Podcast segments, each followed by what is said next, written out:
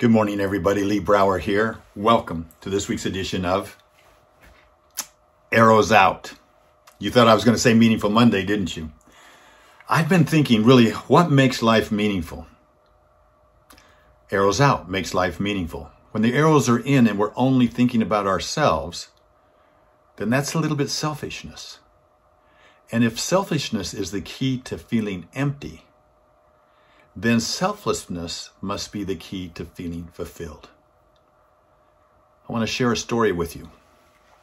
Uh, I think it was Dieter Uchtdorf that said, by becoming the answer to someone's prayer, we often find the answers to our own.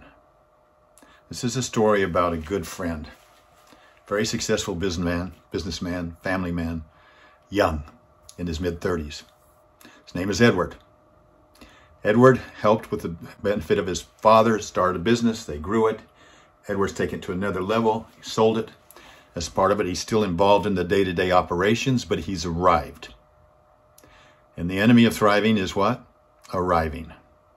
And when you sell your business, you can't help it, but you stop, start to lose a little bit about purpose. And when you start to lose purpose, you start to question. When you start to question, it becomes all about you. What am I going to do? What am I going to do now? What does this mean to me? And the arrows are all in.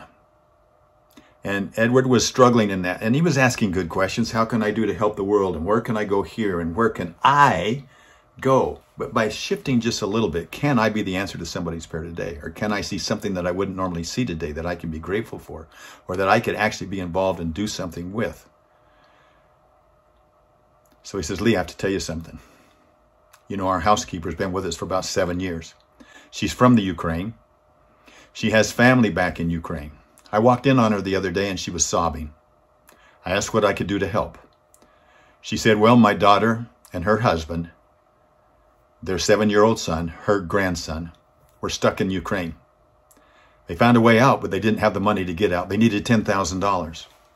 What did Edward do? Just what you and I would do. Put his credit card down and said, Let's get him out. Let's get him out. I'll do whatever it takes. And of course, with much gratitude, she said, Thank you, thank you, thank you. They did it, and away it started. It wasn't as easy as just paying for it.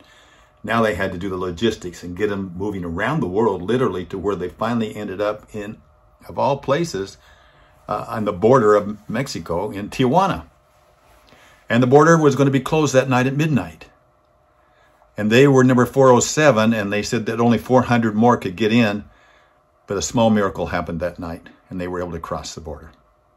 Then they got him from there on the west coast all the way over to the northeast coast. And when they walked into Edward's home, he and his wife and his children were there to greet him. They were so grateful. Now, now as Edward's telling me this, he's choking up. He's choking up, and he says, Lee, I am alive. I am alive. He said, arrows out. You see, helping one person may not change the world, but it could change the world for one person. And by becoming the answer to someone's prayer, we often find the answers to our own. Now, what did they say after a couple of day and a half of sleeping? They got up energetic and came out and said, Put us to work we owe you. We want to show you. We want to go to work. How can we work? He was the, the man was a carpenter. Their daughter was a nurse. They found places for them to start working. And their son, her grandson, the school said you can come for free for the next two months and we'll help integrate you back into what's going on. Edward said, I am alive. You know,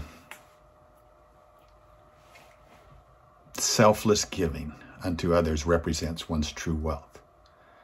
It is really all about that meaningfulness. By being meaningful. So here's my thought there's no way we can give all the good the world needs. But the world needs all the good that we can give. Let's make life meaningful this week arrows out. If you can share a story Would you open your eyes and start listening around where there's opportunities that you can share? Post them here. Go into Facebook to our site, post them there. Let's start sharing these stories of Arrows Out. I look forward to talking to you next week. Bye bye.